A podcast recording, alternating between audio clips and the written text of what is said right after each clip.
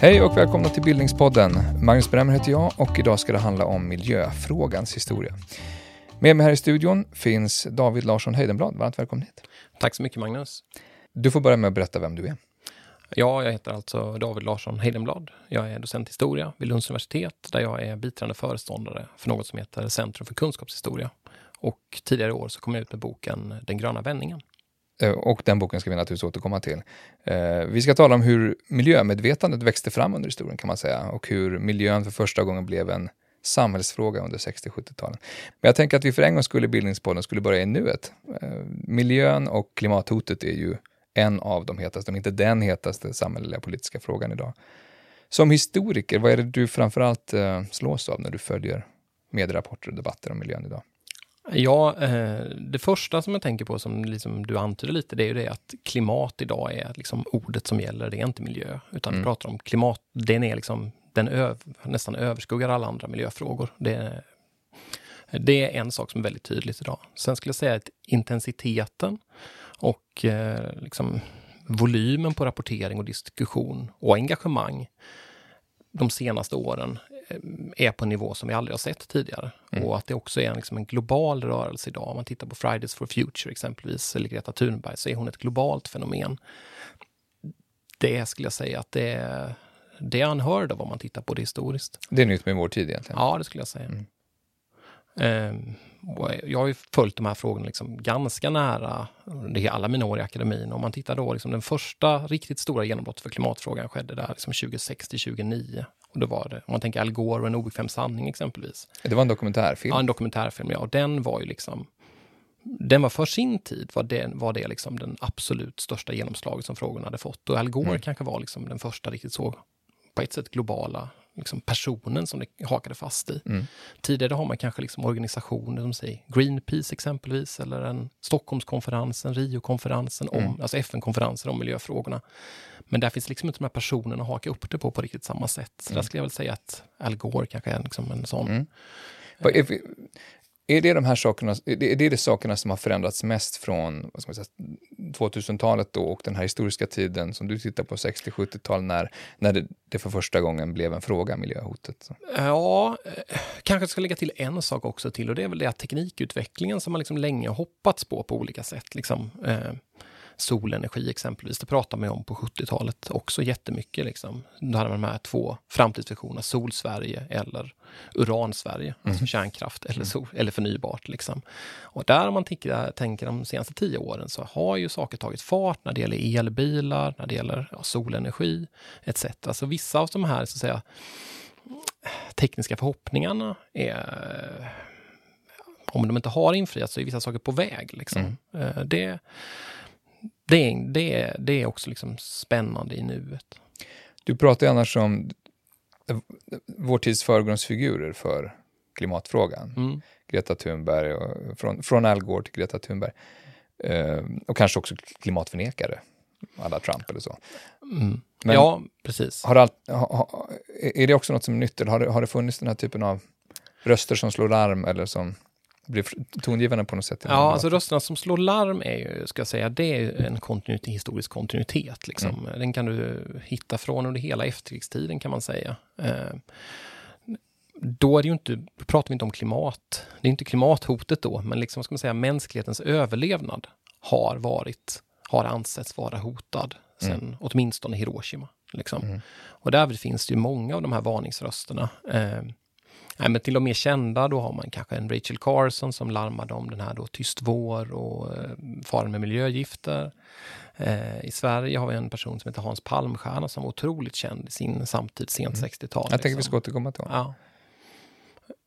Finns det fler? Ja, ja absolut. eh, just de här liksom miljölarmsböckerna, bland de, den första stora i Sverige är Georg Borgström exempelvis, som hade tagit intryck av två amerikanska forskare, William Vogt och Fairfield Osborne, som hade gett ut böcker som, med titlar som så här Road to survival eller Jorden, vårt öde. Den typen av liksom, sånt som vi verkligen skulle känna igen, alltså titlar som skulle kunna ges ut idag hittar du absolut på sent 40-tal, liksom, där man pratar om, om en människan har gått in i den människobehärskade epoken, alltså vad vi idag kan skulle kalla som antropocen eller liknande. Men den typen av röster har, har funnits och också hörts väldigt långt. Alltså de här böckerna jag tar upp nu, inte de svenska men de amerikanska, det är ju liksom globala bästsäljare på sent 40-tal. Men ändå inte, alltså den, den nivå som vissa saker når ut på idag är ny. Eh, och ett exempel på det är väl liksom, i USA exempelvis brukar man ofta lyfta fram firandet av den första Earth Day Eh, 1970 som ett sånt, eh, en sån händelse som var katalysatorn för den nya miljön, liksom formeringen av den moderna miljörörelsen, miljövingat, det stora genombrottet. Alltså man eh, beräknar att de otroliga mängder människor var involverade i det. Liksom. Det noterades liksom inte i Europa att man firade Earth Day i USA. Här hade vi något som hette Europeiska naturvårdsåret 1970. Inte i närhet. Det det var liksom mer lokala eller regionala events. Eh, Stockholmskonferensen då för första, kanske på ett sätt en lite mer global sak 1972. Men ändå, det vi har, ser idag är ju det här att det finns liksom, men via sociala medier där ungdomar exempelvis har kontakt över världen på ett sätt och organiserar saker. De här då klimatmarscherna som är, du kan bevittna i München eller i Montreal etc. som är otroligt stora. Den typen av koordinerat så att säga, ungdomsengagemang och liknande saker. Det är, eh, det är nytt. Mm. Och vi ska ju följa den här linjen från e-, efterkrigstid fram till, fram till idag. Eh, du, du talar också om en skillnad då i fokus från miljöfrågan, egentligen alla frågor som gäller miljön, eh, till klimathotet. Finns det en brytpunkt som man kan datera? Ja, det skulle jag säga. Jag skulle säga november 2006. Som så är så pass sent? Ja, mm. alltså som är en stor sån, det är där ordet klimathot liksom slår, slår an. Och det finns några samverkande faktorer där. Vi har den här Al Gore-filmen, En obekväm sanning. Vi har också en IPCC-rapport, en sån som nu kom tidigare i år. Men en av dem, jag kommer inte ihåg vilket nummer det är av dem, men som blev, eh, var väldigt viktig. Sen kom en brittisk nationalekonom som heter Nicholas Stern, som hade en rapport där han liksom förklarade hur vi skulle, alltså de ekonomiska konsekvenserna av att strunta i klimathotet då, som det kallas vid den tiden. När jag var barn på 90-talet pratade man snarare om växthuseffekten eller global uppvärmning. Och det i sin tur började man göra ja, sent 80-tal när det slog igenom. När liksom, eh, då kan man säga att klimatmedvetandet ett, en första, om man tar att det finns tre stora faser, så kanske vi säger sent 80-tal som liksom då klimatfrågan går upp och blir liksom, gör anspråk på att vara ändå en av de allra viktigare miljöfrågorna. Eh, 2006 till 2009 en period av liksom dittills oanad liksom genomslag. Mm. Eh, medvetandegörande för Medvetandegörande för, för, för allt fler. Liksom. Mm. Eh, och sen då någon slags liksom Greta-moment. Mm. Hur kom du själv till det här ämnet? Jaha, det är faktiskt en ganska lång historia. Jag, Ta den eh, korta versionen av eh, ja, nej, men som student så var jag, eh, vände jag liksom medvetet samtiden ryggen faktiskt. Jag, jag eh, gick ner mig i 1500-1600-tal och tyckte det var roligt att forska om någonting, saker som inte var så att säga in your face i nuet. Mm. Och därvid var en väldigt viktig återkommande tanke var det här då att olika typer av saker som drabbade riket, som krig, pest, hungersnöd, eh, såg som Guds straff för människornas synder, alltså en gammaltestamentlig förklaringsmodell. Det här gjorde, de här uppsatserna skrev jag ju då sent 00-tal, alltså samtidigt som klimatfrågorna började liksom bara exploderade. Och jag tyckte att det fanns likheter där helt enkelt. Att det här att, ja men då tänkte man att det som hotar att drabba oss, det berodde på oss själva. Var vårt eget fel. Och nu då så är så att säga klimat frågan också som någonting som är, hotar oss alla. Alla ja, är skyldiga. Vår, vår, livsstil har, har lett oss hit. Vår livsstil leder oss hit. Vi har slags, och det finns en slags moralisk koppling liksom, mellan det som hotar och det som drabbar och sånt. Mm. Så det var det jag sen liksom gjorde mitt avhandlingsprojekt om. Det jag tittade på ett antal sådana nedslagspunkter. Jag tänkte så här, okej, okay, har människor alltid tänkt så här? Att, man liksom, att det vi gör, var och en, har betydelse mm. för. och plöts, plötsligt handlar du, liksom. hamnar du i miljöfrågans historia. Och plötsligt handlar jag om miljöfrågans historia. och, ehm, och då blev det att klimat, då gick jag igenom de här klimat, jag kikade på klimat ehm, medial klimatrapportering och sådana filmer som En okänd sanning och sånt och tittade hur det, hur det snurrade i, i samtiden. Och sen så hoppade jag ner och gjorde liknande nedslag eh, genom historien. Eh, men jag hoppade faktiskt över sent 60-tal, tidigt 70-tal, alltså då den här, det man tar, det jag talar nu om som den gröna vändningen. Det gjorde jag inte i avhandlingen och det var väl en, en miss liksom. Men, men så ser det ofta ut i forskning, att man blir nyfiken på någonting, och så leder den nyfikenheten till en sak som leder något till en annan och så hoppar man liksom runt sådär. Så man ska göra en till bok? Så skriver man en till bok. och, ehm, och, och, också, om jag ska säga en kort, så liksom en sak jag visste, min avhandling då sträckte sig alltså då från 400 år, var en 400 års period jag försökte mm. täcka in. Det är ju helt, eh, helt hopplöst att göra det. Och jag tänkte, jag hade egentligen tänkt om med medeltiden också, så jag var riktigt megaloman liksom. men, men, men, det enda jag visste när jag var klar med min avhandling var att nästa gång så ska jag göra någonting som är kort och fokuserat i tid, så att mm. jag liksom har på fötterna hela tiden. Mm. Så då blev det så. Men om vi skulle börja dra den där historiska linjen, miljömedveten säger vi ju att man är idag. Ehm, går det att datera när den här medvetenheten om miljön börjar vakna? Mm. Ja, i en slags kvalitativ mening skulle jag säga, skulle jag säga liksom tidig efterkrigstid med det som något som liksom är ganska likt vårt miljöbegrepp. Mm. Men alltså i en modern bemärkelse? Ja, i en slags eh, efterkrigstid bemärkelse mm. där man ser, tänker att människan är hotad för att hon håller på att förstöra miljön. Den typen, det kan man spåra dit i, i mindre kretsar. Eh, men en viktig del då är väl då att för efterkrigstidens miljöbegrepp, det är att det är liksom ett, man kan säga som ett samlings eller som ett integrativt begrepp som då... Vad menar du då?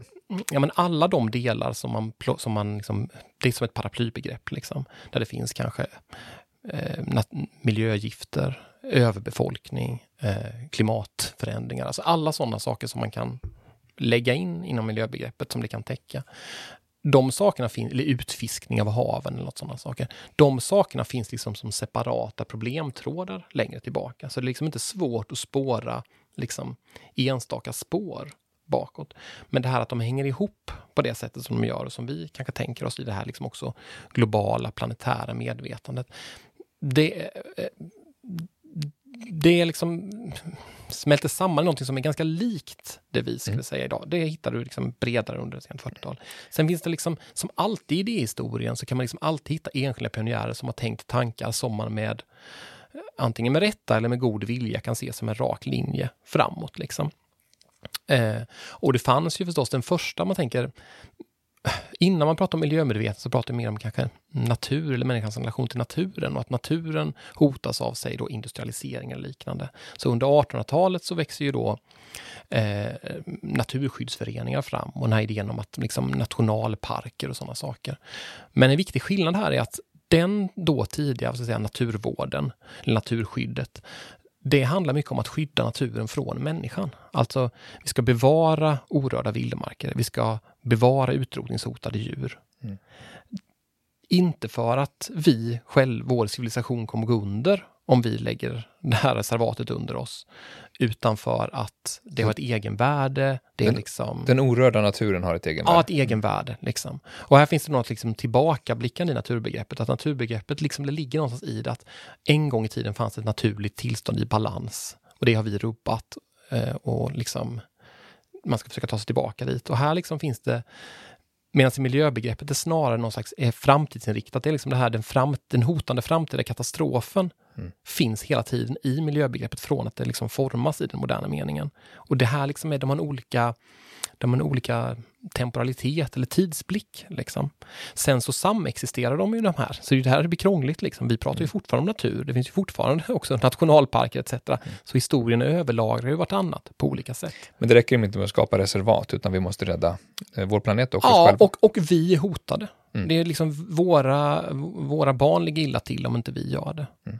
Men visst eh. finns det iakttagare under, under 1800-talet, en sån som poeten Thoreau till exempel, som forskare har, har använt sig av hans iakttagelser på naturen Ab för att studera miljöförändringar. Ja, absolut, absolut. Det finns definitivt liksom Utan saker. att han själv var medveten men, om ett Men om vi skulle liksom kunna ha en tidsmaskin och sitta och mm. prata med honom, mm. då, då skulle liksom då skulle hans förståelse dels vara mer lokal, ändå någonstans, eller region, alltså han flydde staden för landsbygden. Ja, ja, men det var, men det, ja precis. Eh, sen såklart, liksom, vad ska man säga, modernitetskritik eller liksom oron för liksom, sådana bitar. Det är klart att det finns sådana spår i det. Men eh, framförallt om man sätter in dem i sin samtid och liksom vad de relaterar till. Så, ja, jag tycker det finns en poäng i att göra en skillnad mellan, så att säga,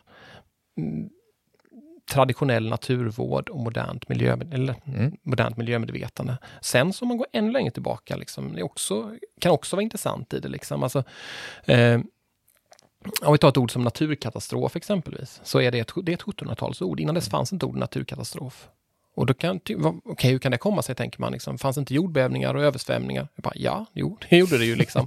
Men tidigare så, så var det mer, om vi tar en judisk-kristen, eh, mer liksom gammaltestamentlig förståelse av det där liksom människan och kosmos satt ihop och, och Gud och liksom Gud reagerar på vad människan gör. Så att, säga, så att eh, människans synder då framkallar Guds straff och liknande. Och, och det kan ske genom en jordbävning eller genom ett krig. Det är liksom ingen skillnad på det. De är så att säga orsaks, från ett orsakssammanhang så är det liksom, det är samma sak. Mm. Eller, en, eller pesten exempelvis. Och alla de här är ju människoskapade då i den tidens tankesätt. Så det här liksom, eh, och då även om man tänker med klimat, att människan kan påverka det, kan, man, kan du också hitta liksom alla möjliga olika sätt att människan och vädret, människans handlingar och vädrets nycker, att det liksom finns relationer i det. Så kulturhistoriskt sett så finns det liksom en djupa, långa spår i hur, att tänka sig att de här sakerna hänger ihop. Mm. Och det är ju väldigt tydligt om man tar som, kan ta sån här Hollywoodfilm som The Day After Tomorrow eller att man gjorde en ny version av eh, Noaks, eh, Noaks ark, var det runt 2010 eller vad det var? Det? Alltså den typen av saker, där liksom drar man upp de gamla myterna, sätter in dem, det finns ju en klimatkontext, det gör ju i sig Avatar också. Mm. Eh, så vi lever med de här berättelserna och tolkar och förstår också mm. hoten genom de här berättelserna. Men du identifierar ju efterkrigstiden som en sån där tröskel i miljöfrågans historia. Mm. Var, var, varför är den så viktig, om vi ska säga något mer om det? Ja, men dels ska jag säga att jag så tror jag inte man, man kan liksom inte överskatta Hiroshima atombomben och alltså mm. hotet om kärnvapenkrig som liksom är det allt förintande. Alltså det är någonstans den, det blir som svart på vitt att liksom människan har eh, möjlighet att förgöra sig själv. Eh, och därvid skapas, kan man säga, en sensibilitet för planetära, eh, kanske också liksom artsammanhang, där man tänker på mänskligheten som en art. Eh, och att den arten kan utrotas. Alltså de bitarna, eh, vi kan liksom förändra förutsättningar för mänskligt liv. Vi har det i vår hand. Det, det är viktigt. Ja, och sen kort därefter så kommer då två globala bästsäljare, eller internationella bästsäljare, William Vogts Road to Survival och Fairfield Osborns Our Plundered Planet. Mm. Eh, och där är det liksom inte då atombomben, utan då är det eh, överbefolkning och en hotande naturresursbrist, så att säga. Så att liksom den här oron för att liksom, det ska bli för mycket människor, att man ska göra slut på jordens resurser. Och, mm. och och de två är liksom, och de formuleras väldigt tydligt som just då liksom överlevnadsfrågor för arten och sådär, på ett sätt som liksom harmonierar med eh, den här förståelsen som ja, kärnvapenhotet väcker. Liksom. Så, eh, och i min tolkning då så är liksom någonstans efterkrigstiden präglas av en, liksom en ja, medvetenhet om att mänsklighetens överlevnad som art är hotad av mänsklig aktivitet.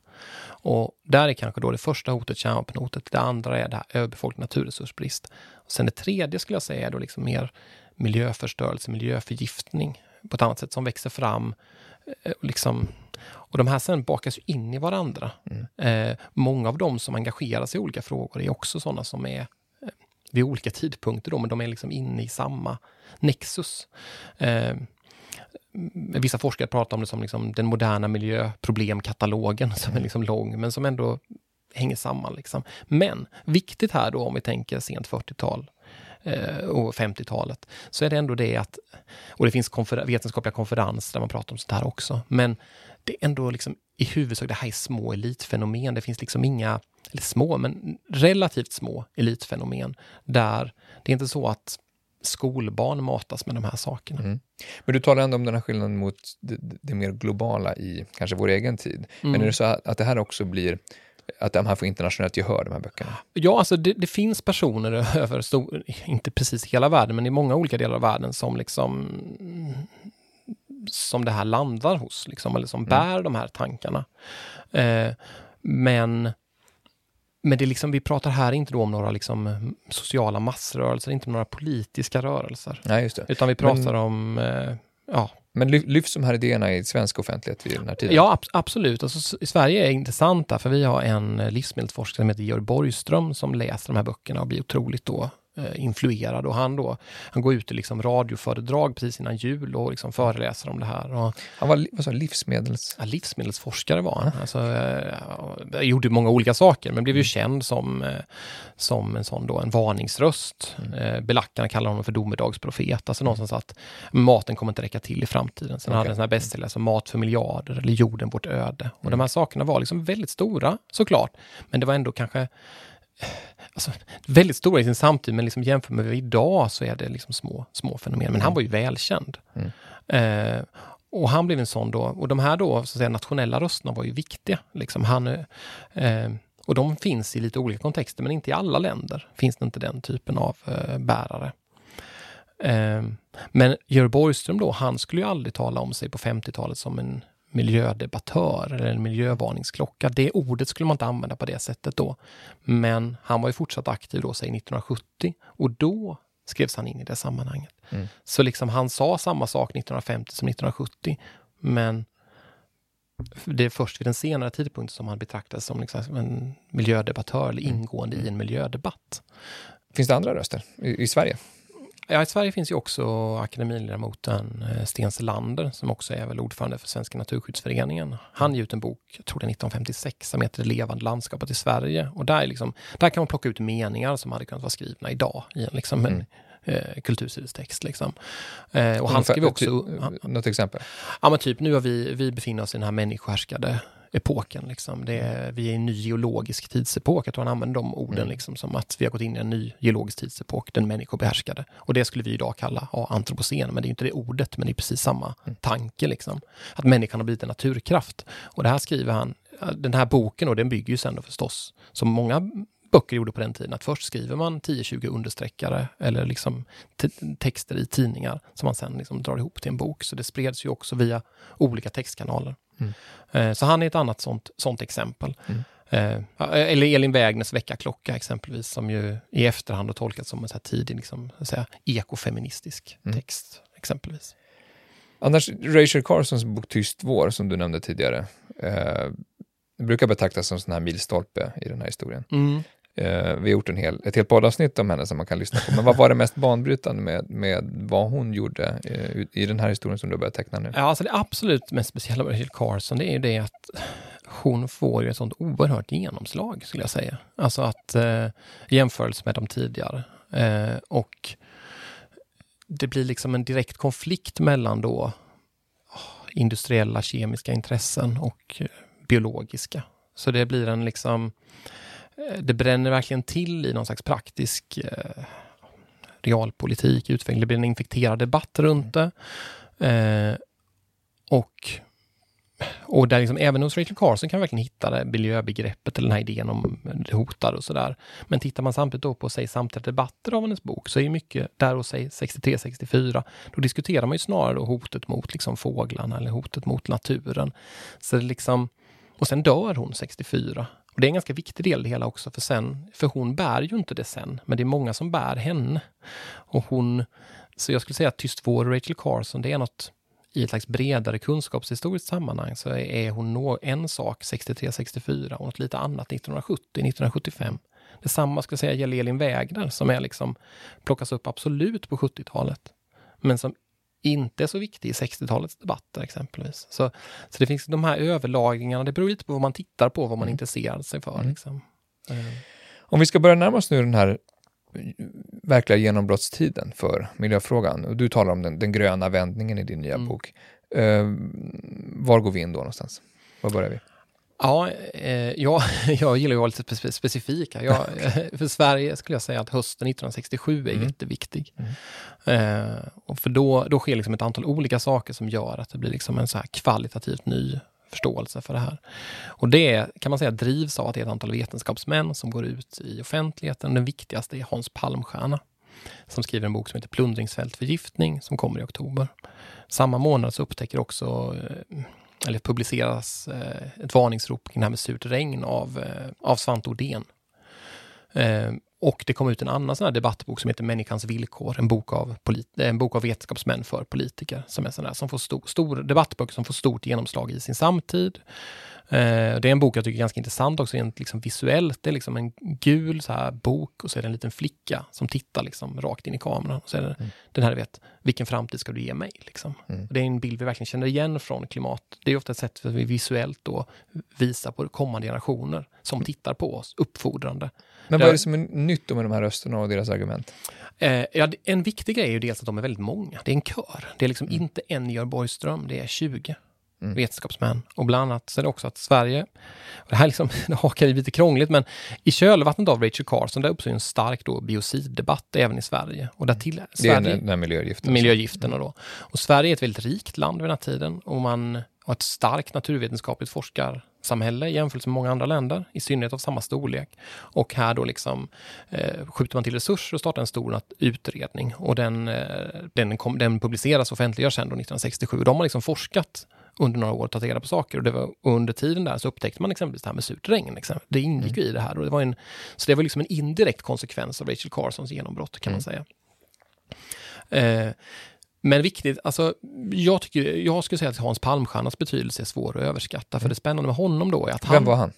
Han var eh, en kemist som jobbade på Karolinska institutet, var docent, vilket vid den tiden skulle jag säga är eh, det fanns inte så många tjänster, så det var ju liksom, det, det var stort liksom. Mm. Um, och han var, hade något år tidigare börjat skriva liksom, eh, kulturartiklar på Dagens Nyheters uh, kultursida, som var liksom landets största, det som nådde längst. Um, och där hade han börjat skriva om så här överbefolkning och sånt, typ 66, och liksom fått en viss uppmärksamhet för det. Uh, men ännu viktigare var att eh, Palmstierna var organiserad socialdemokrat, så han hade liksom då vetenskapligt medialt och eh, politiskt kapital. Vilket gjorde att när han väl släppte en bok och den började slå, då liksom kunde han få utväxling på det på ett sätt som många andra röster inte kunde. Mm. Exempelvis eh, försäkringsbolaget Folksam, Sveriges största, som hade täta band, som liksom var en del av arbetarrörelsen. De drog igång en stor kampanj som Halmstad fick leda där man skulle få göra, den heter Front mot miljöförstöringen, och man skulle göra då eh, skolbarn medvetna om de här sakerna. Eh, han spelade också in liksom tv-program, hans bok gavs ut i liksom förenklade utgåvor, så var det studiecirklar runt det via ABF. Så liksom Palmstierna sa, det han sa var inte sådär väldans unikt. Det hade någon kunnat säga 1947-48 mm. också. Mm. Men detta att han sa det och ändå var, och var i den positionen han var, det gjorde att det kunde liksom det landade? Det landade och så var han inte ensam. Nej. Och det var också en ganska viktig del i det, för Palmstierna vid den här tiden, han uppfattades liksom väldigt välvilligt i alla läger. Medan de andra vetenskapsmännen jag pratade om, de här som gav ut den här boken Människans villkor, de hade liksom en syn på att, ja men typ, eh, politikerna är för kortsynta. Vetenskapen måste få större roll i samhällsstyrningen, mm. grovt. Liksom. En diskussion som ofta En som kommer tillbaka, och mm. den landade väldigt fel. Mm. Så de betraktades som elitistiska, som teknokratiska mm. och deras liksom budskap blev liksom, ja men, problematiskt. Men det att deras budskap blev problematiskt, det gjorde samtidigt Palmstierna väldigt sansad. Alltså han mm. framstod som sansad och han var också en sån... Pedagogisk. Pedagogisk och att han var... Eh, han lyftes fram som att han hade liksom en tilltro till att saker och ting gick att göra på mm. politisk väg och, och så. Hans bok heter Plundring, svält, förgiftning. Ja. Vad var de viktigaste argumenten i den boken? Eh, ja, han samlade helt enkelt alla de här bitarna. Alltså, eh, vad heter det? Ja, plundring, alltså att människan plundrar jordens resurser liksom, och det är globalt. Och där fanns liksom en kapitalistisk kritik också, av någon slags imperialistisk kritik av att liksom, västvärlden suger ut resten av världen. Fattigdomsproblem, alltså de globala orättvisorna var viktiga för Palmstierna. Svält såklart då, alltså att eh, överbefolkningen hade en hotande försörjningskatastrofer. Liksom. Och de slog också viktigt här, för där, det är väl 66, 67 eller om det är 65, 66 som det är stor hungersnöd i Indien exempelvis, som var otrolig, eh, som en humanitär katastrof som, väl, som många, som det rapporteras mycket runt. Liksom. Så det landar ju på ett sätt i det. Eh, och sen då förgiftningar, sådana alltså här miljö, eh, miljögifterna och sen skrev han detta, det är en ganska koncis bok, den är liksom slagkraftig. Eh, men samtidigt så är den lite framåtblickande, han har lite idéer på det här och det här och det här, det kan vi göra. Vi, han, har, han driver mycket det argumentet att vi har all kunskap. Det enda som vi inte har är viljan att agera. Mm. Känner du igen det? Det känner vi igen. Ja. Mm. Och den tråpen har ju liksom körts genom miljödebatten i alla fall i 50 år. Det det här, ja men vi vet redan tillräckligt, nu är det dags att agera. Och då är vi fortfarande på nivån att människan eh, förstör jorden för ja, huvudsakligen andra människor, kanske i andra länder, men inte jorden eh, i sig. Eh, jo, jag, jag skulle säga att det är allt. Alltså mm. det, det, är inte bara, det är liksom hela, hela Jorden den här kommer krisen kommer drabba alla. Ja, ja, mm. ja, och, och Palmstierna tar ju också upp det här då, såklart att det här kan leda till eh, politiska konflikter och kanske utlösa ett kärnvapenkrig, den typen av mm. saker. Det är kanske ännu mer Rolf Edberg som driver den, den tesen då något år tidigare. Men Edberg här då, liksom han och Palmstierna har ju ofta lyft fram som tidiga varningsröster. Men Edberg var som sagt, han var ambassadör i Oslo.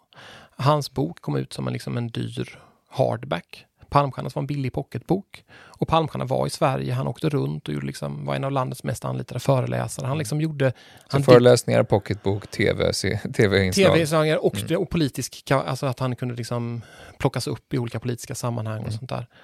Um, Vid 60-talet är det också förstås ett helt annat medielandskap än vad det var bara 10 år, 15 år tidigare. Ja, ja precis. Televisionen uh, exempelvis. Och det är ju en sån grej med lanseringen av Palmstiernas bok. Den, han är ju med på liksom kvällsnyheterna där då i 23 oktober 1967. Ja. Det är jättestort mm. vid den tiden. Det är jättemånga som tittar på det och det liksom får man se boken, liksom omslag och allting. Liksom.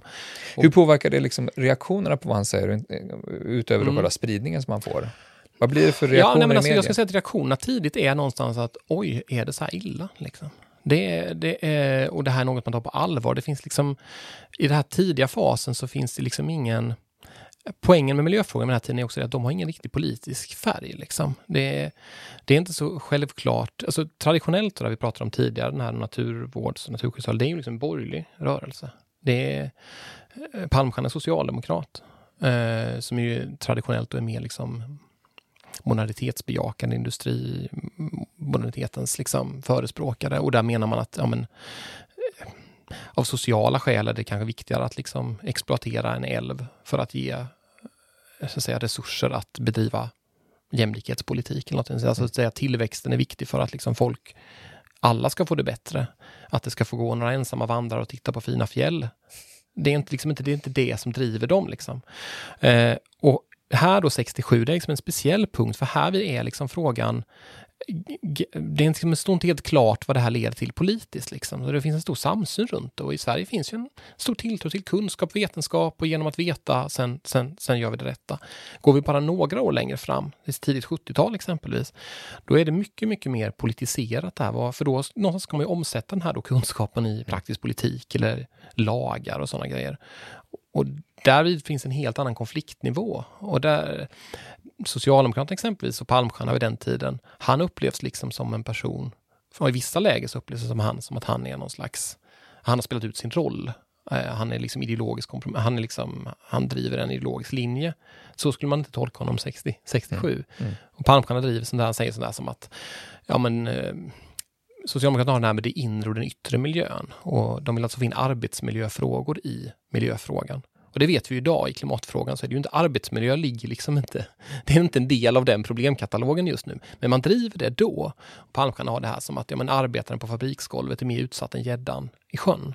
Och att man kontrasterar då liksom arbetaren mot då den orörda naturen på ett mm. sätt. Vi har ju haft folkrörelser i Sverige sedan 1800-talet, men, men det, är en, det är en tid av, av folklig samling och protester och, och 60-talet är en turbulent tid. A, absolut, alltså det är en ny, en ny politisk kultur, en ny, en väldigt, alltså det här är ju rent demografiska skäl, en väldigt stor generation boomers som är på väg ut i vuxenlivet. Liksom. Mm. Och de här människorna, de är uppvuxna med, de har hela sitt liv vetat om att människan är hotad. De har haft mm. sådana duck and cover-övningar i skolan, eller liksom haft, varit, kanske varit oroliga för kärnvapenkrig. De har varit med om Kubakrisen som, som barn. Eh, och, och det finns en laddning i att det är en stor generation som plockar upp frågor. Liksom. Eh, så, så, det är viktigt och många av de här, ska säga den nya vänsterns, liksom de här mer nya politiska kulturen med liksom direktaktioner och liksom frågor och så. Det är också viktigt, det är sånt som liksom miljö, den då framväxande miljörörelsen som liksom kommer här och lite efter det här, alltså säg 69-70. Mm. De gör sådana här spektakulära aktioner, att då är man mycket mot det här med med engångsförpackningar.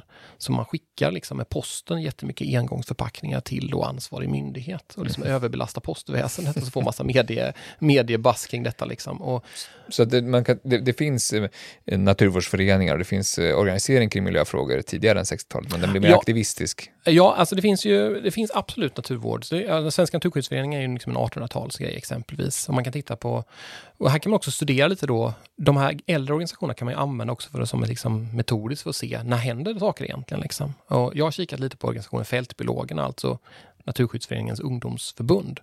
Och de eh, jag brukar lyfta fram att 1966 håller de på och städar. Då har de en liksom, Håll Skåne rent-kampanj. Eller det finns Håll Sverige rent, men det här är Håll Skåne rent.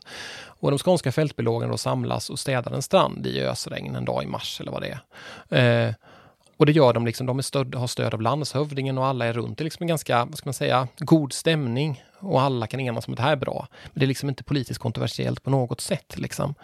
Och sen spola fram lite till då hösten 67 går de ut på Sergels torg och börjar intervjua människor, men framförallt om jag säger 69, då börjar de liksom protestera, gå med plakat, liksom eh, rädda älvarna i norr, etc. Och de här då börjar göra de här direktaktionerna och sådana saker.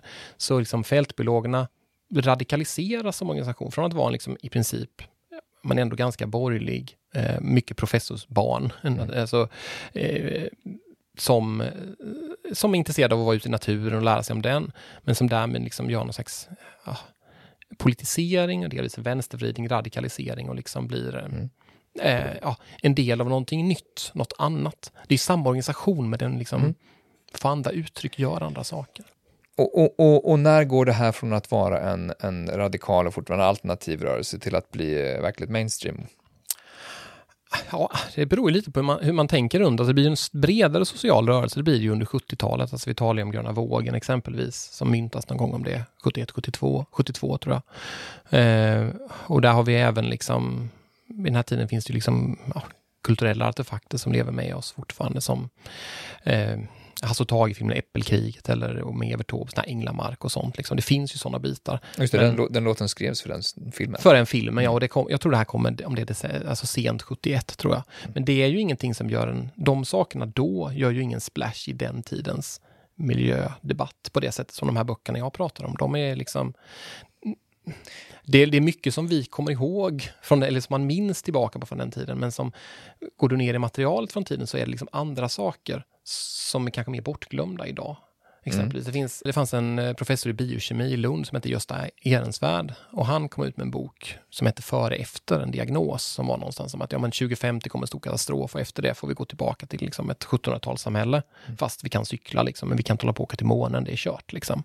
Dess naturresurserna kommer inte räcka till. Och den här boken den är liksom den bäst säljande boken i alla kategorier i Sverige den julen och långt in på våren. Liksom, säljer typ 100 000 ex. Det är jätte, jättestort. Det är inte en människa idag som kommer ihåg eller minns eller känner känner till den. Det är liksom here today, gone tomorrow. Mm. Medan äppelkrigen och liknande blir liksom mer kanoniserat. Det bärs av en generation som fortfarande lever. Mm. Sådär. Men det är väl kanske också ett kvitto på hur etablerad frågan är om Hasse Tagen kan göra en film och Evert Taube kan skriva en, ja. en visa, en sång jo, jo, jo, det är det. miljöfrågorna. Det är det. Ja, det, det, är det ju såklart. Liksom. Eh, det, är, det är ett kvitto, absolut. Och jag menar, vi har ju alltså progrörelsen här band som Trädgräs och stenar och liknande saker. Det finns ju mycket saker som rör sig. Mm. Men ofta är det ju så att, eh, ska man säga, en typisk grej med just de här åren kring sent 60-tal, tidigt 70-tal, att de, det kulturella minnet, det traderade minnet av det är väldigt präglat av ja, den stora 40-talistgenerationen som liksom, det de upplevde då, om man sen bär, bär man sen vidare in i ja, vår egen tid. De är, mm. Det är fortfarande en viktig generation liksom kulturellt. Mm. Eh, vilket gör att en del av de andra generationerna som kanske satt på större maktpositioner 1970 än 20-åringar som demonstrerade.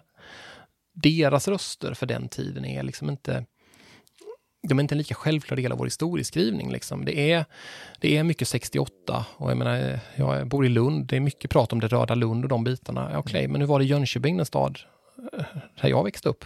Var det rött där också? Mm. Hur var det i Norrköping? Hur var det i Göteborg? Alltså alla de bitarna det, jag tror att, eh, och den här historieskrivningen om de här åren har ju också präglats mycket av att de som skriver om den här tiden jag skriver om, många av dem var med. Mm. På gott och ont. Eh, och kanske, det har jag i alla fall känt, så jag har varit, kommit i kontakt med mycket människor som, som själva var med i de här bitarna. Det är otroligt intressant. Jag brukar säga att alltså 50 år tillbaka är den optimala tiden för en historiker att forska om. För då mm. finns det människor som fortfarande lever och som också är glada att någon kommer intressera sig för det var när de var unga. Mm. Eh, eh, och och jag tror att man som liksom då lite utomstående, eller som jag var inte med, men därvid så går man kanske också in med mindre förutfattade meningar om hur det var. Mm. Och upptäcker vissa typer av kopplingar och aktörer och sånt. Som, man upptäcker som, saker lite gemensamt också kanske? Ja, och absolut mm. gemensamt. Jag menar, sen min bok kom ut så har jag ju fått liksom jättehäftig respons från folk som var med och som berättar. Men, oh, jag, dels att de är glada för att jag tar upp någonting som, oh, vad kul att du kommer ihåg min kompis Anders Eriksson. Mm. Eh, han är alldeles oförtjänt bortglömd. Liksom. Mm. Jag bara, ja, eller hur? Mm. eh, men sen andra som säger att, ja men varför har du inte med det här? Och jag bara, men det visste jag inte, kände jag inte till. Och så börjar jag kolla mm. lite och bara, oj, shit, det här borde jag ha vetat om. Mm. men, men jag menar, det är ju det häftiga i forskningsprocessen, att när man är samtidshistoriker så blir det den här också en kollaborativ utforskning med eh, med de, med de som var med. Mm. Vad är du, så här, efter att ha skrivit den här boken, mest fascinerad av när det gäller 60 och 70-talets eh, ja, miljödebatt egentligen? Mm. Ja, men jag, det jag tycker är fascinerande, liksom det har blivit mer och mer, det är det här ändå hur hela samhället är organiserat, alltså hur kunskapen sprids och rör sig. Alltså jag har varit Ja, men som det här med Folksam och den här kampanjen jag tog upp, den här Front mot miljöförstöringen, som är helt bortglömd. Liksom. Men var jättestor. Det var massa människor som är i... Man anordnade så stora hearings då, liksom, där barn frågade ut kommunpolitiker och näringslivsföreträdare. Och det var liksom tusen pers i Norrköping och, så, och tusen pers utanför som inte kom in. Det hade jag ingen aning om. Alltså liksom att hur sådana saker görs, det tror jag att jag blivit liksom mer och mer... Eh, och att saker och ting hänger ihop. Liksom. Mm. Eh, det tycker jag är fascinerande och också då kanske hur jag menar, det kanske säger mer om min okunskap, men detta hur liksom starkt präglande sig socialdemokratin var vid den här tiden. Eh, och, och, hur många ben den hade. Eh, som försäkringsbolag eller som Sparbankerna och liknande saker. Det är liksom en del i, i den här grejen.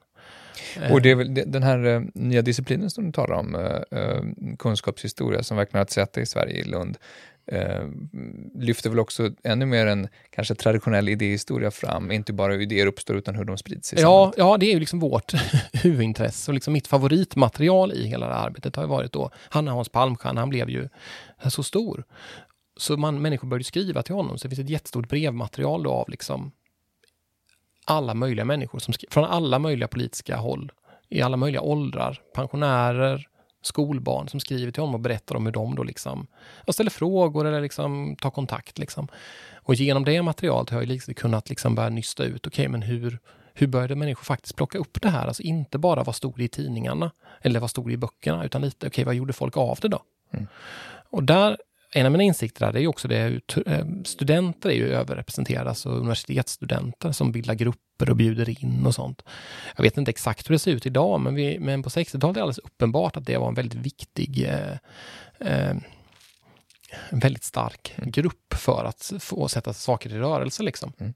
Och också då att de personerna som är engagerade där, de bär ju med sig det här genom livet. Liksom. Jag har en historikerkollega som heter Lars J Lundgren som disputerade på en miljöhistorisk avhandling i början på 70-talet. Som sen gick vidare och gjorde en karriär på Naturvårdsverket, som idag är pensionär, som jag intervjuat om de här sakerna. Och här ser man liksom de raka trådarna. Jag har en annan som jag har kontakt med, Lars Emelin, som också då gör liksom en professorskarriär och är med i olika, som du vet, det som händer där de här åren, de människor som då kanske inte har ett miljöintresse och sen får de det. Och sen så ägnar de 50 år av sitt liv åt att på olika sätt brottas och kämpa för de här frågorna. Det tycker jag är väldigt spännande att få in de liksom livshistorierna i. Eh, för det spelar liksom roll. Och, eh, och så, det, så, just det där hur, hur, långsiktigt saker, det tänker jag ibland på när jag tänker på sån där Fridays for Future exempelvis, då när folk då ändå nu idag knyter sociala kontakter, liksom, kanske över hela världen. Vad betyder det om 30 år? När det är en stor FN-konferens och man, man har känt varandra på Twitter i 30 år eller vad det nu kan vara. Alltså, det är liksom, vissa saker händer nu idag, men liksom historisk förändring eh, tror jag jag har insett i alla fall. Det handlar mycket om att bygga nätverk och sen gå inom livet. Liksom. Och sen plötsligt så är det någon som sitter på Naturvårdsverket, någon som sitter i regeringen, någon som sitter på, som vd på ett stort företag. Och därifrån, från de positionerna, kan de agera. Så, så det, det är också sådana saker jag tycker varit fascinerande att liksom se tänka historia på det sättet. Men skulle du säga att det går en obruten linje från uh, de här rörelserna som bildas sedan 60-70-talet, hur miljöfrågan etableras i, i, i debatt och offentlighet, fram till idag, trots att vår förståelse av vad, vad som faktiskt händer har förändrats? Ja, min tolkning är ju någonstans det ändå att det här att det finns under hela efterkrigstiden någon slags av liksom brottning med, med mänsklighetens överlevnad också, säga den industriella moderniteten är den, alltså vad den leder till. Och sen då vart liksom tyngdpunkten ligger, det förskjuts liksom i olika tid, tidpunkter på olika sätt. Liksom. Eh, av olika anledningar. Men, men som exempelvis, om vi tar växthuseffekten, så menar den de, eh, så kunskap eller de tankarna, de finns ju där på 60-talet också. Det finns ju liksom, läser du Rolf Edberg så kommer du hitta de sakerna. Men det var inte det man då brydde sig mest om. Mm. Eh, utan det är ju liksom ett långsiktigare arbete och det ju mycket ihop med kärnkraftsfrågan i Sverige exempelvis, där man då eh, kan använda växthuseffekten eller de fossila bränslena som ett argument för kärnkraft. Eh, precis samma sak som vi ser idag hos Bill Gates exempelvis, som ju då eh, men, liksom lyfter fram nya generationens kärnkraft som är liksom den enda lösningen på det. Så detta att ett, stort globalt problem konstrueras eller, liksom, eller förstås, det öppnar, bara för att man vet att någonting är på väg att hända, så vad man sen ska göra med det eller hur man ska hantera det, det är ju en väldigt öppen fråga. Men det finns, eh, det finns linjer och framförallt om vi tittar på de här sakerna, men de här men nästan kulturella troperna som det här med du vet, de här de barnens ögon, som de framtida generationer som tittar på dig. Eller vi har all kunskap, det är bara viljan som att agera som inte finns. Eller den här liksom ändå slitningarna mellan eh, livsstilsförändringar, teknologisk utveckling, ekonomisk tillväxt blir liksom en krånglig grej under 70-talet och sådär. Eh, många element finns och det, det, liksom, det löper linjer, eh, men ja, säga, intensiteten, vidden, alltså jag menar, om vi tittar lite längre fram, om vi tänker runt 1980 i Sverige, som också är sån här viktig brytningsskede med den här, alltså efter Harrisburg, eh, den olyckan på Three Mile Island, då blir liksom kärnkraftsfrågan blir jätteladdad och det är det som leder fram till folkomröstningar och sånt där. Mm. Därvid finns ju liksom en oerhörd politisk energi som kanske då möjligen är, mer, är ganska jämförbar med vad vi ser idag eller liknande. Eh, och det är klart att det finns, eller jag känner många människor som var engagerade i de frågorna 1980 och som idag är väldigt engagerade i klimatfrågorna. Så det går ju linjer mm. där. Liksom. Mm. Eh, men samtidigt så upptäcker ju varje generation de här sakerna lite på nytt. Alltså, min dotter är eh, åtta, hon vet vem Greta Thunberg är. Hon har vetat det ganska länge. Mm. Hon vet vad klimathotet är. Det har hon också vetat ganska länge. Men hon, liksom Hans Palmstierna, Georg Borgström, Rachel Carr, alltså hela den här långa historien, den är ju inte, den lever ju inte för henne. Och jag har ibland tänkt att, jag, jag känns, som historiker jag har jag haft en känsla av att ibland när man hittar sådana här ämnen, jag tycker det här är så uppenbart historiskt forskningsämne. Jag är liksom chockad över att inte någon har gjort vissa av de sakerna jag har gjort. Typ gå in i Hans Palmstiernas personarkiv varför inte? Liksom? Det ligger där, det är öppet mål. Liksom. Mm. Eh, men delvis tror jag det har att göra med att miljöfrågorna, det är liksom väldigt samtidsinriktat. Det är här, det är problem här och nu och vi tittar framåt. Hur ska vi kunna, vad ska, hur ska världen se ut 2045? Det är liksom en viss typ av liksom, ja, men samtids och framtidsfokus kombinerat med naturvetenskapliga röster som pratar om antropocen, eller de här jättelånga geologiska mm. tidsperioderna eller liksom, är det någonting hundratals. Med, finns det också någonting med att, att uh, i aktivismens, aktivismens natur ligger också detta med kanske med larmet? Ett, ett larm som mm. har pågått i 50 år är inte lika ja, nej, det, det, det, nej, den går inte liksom Nej, precis. Att det kan klinga ut. Och det kan man ju se som andra stora rörelser, säg fredsrörelsen exempelvis, är en sån där som var otroligt stor. Det är svårt att förstå för vår generation mm. hur stort det var för inte speciellt länge sedan.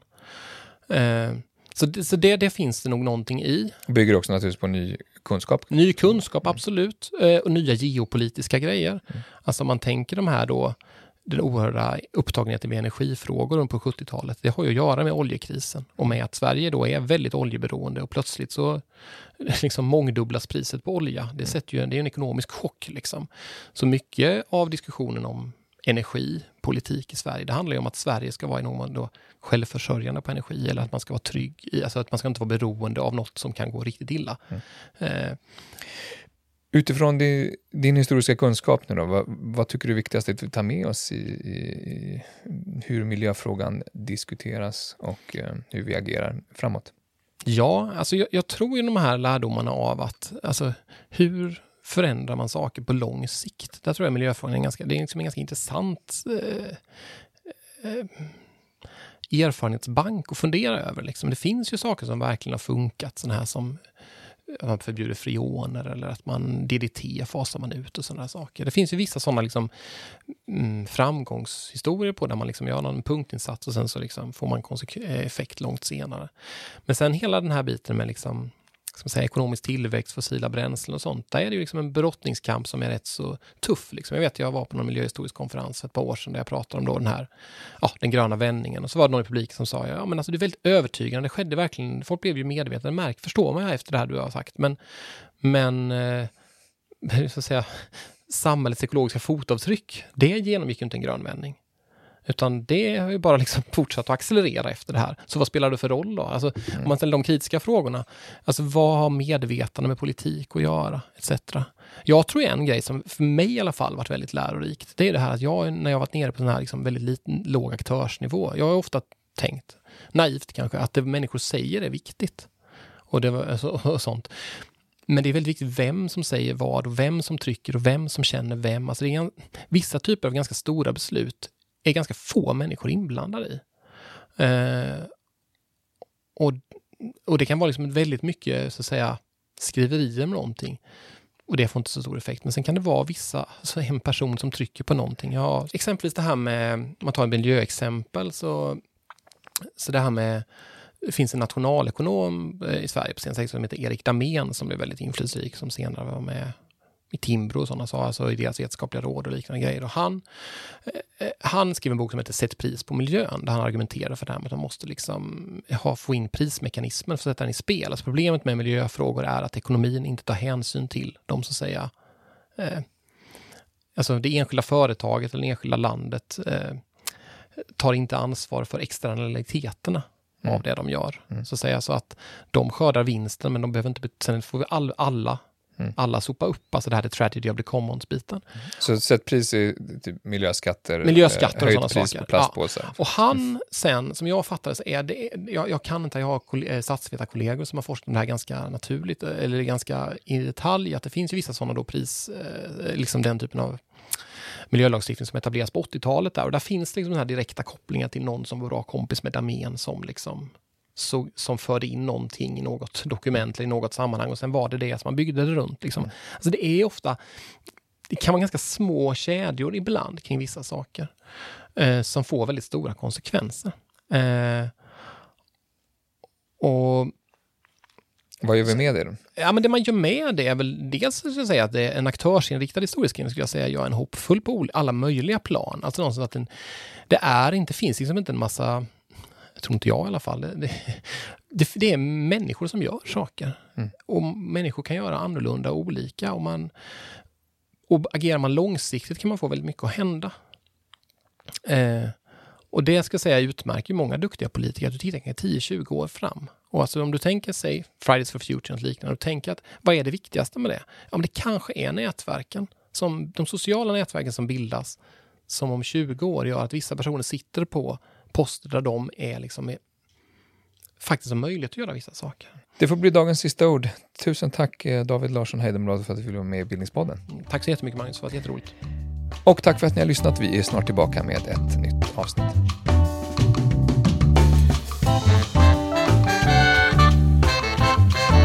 Du har lyssnat på Bildningspodden, en del av bildningsmagasinet Anekdot. Fler poddar, filmer och essäer hittar du på anekdot.se.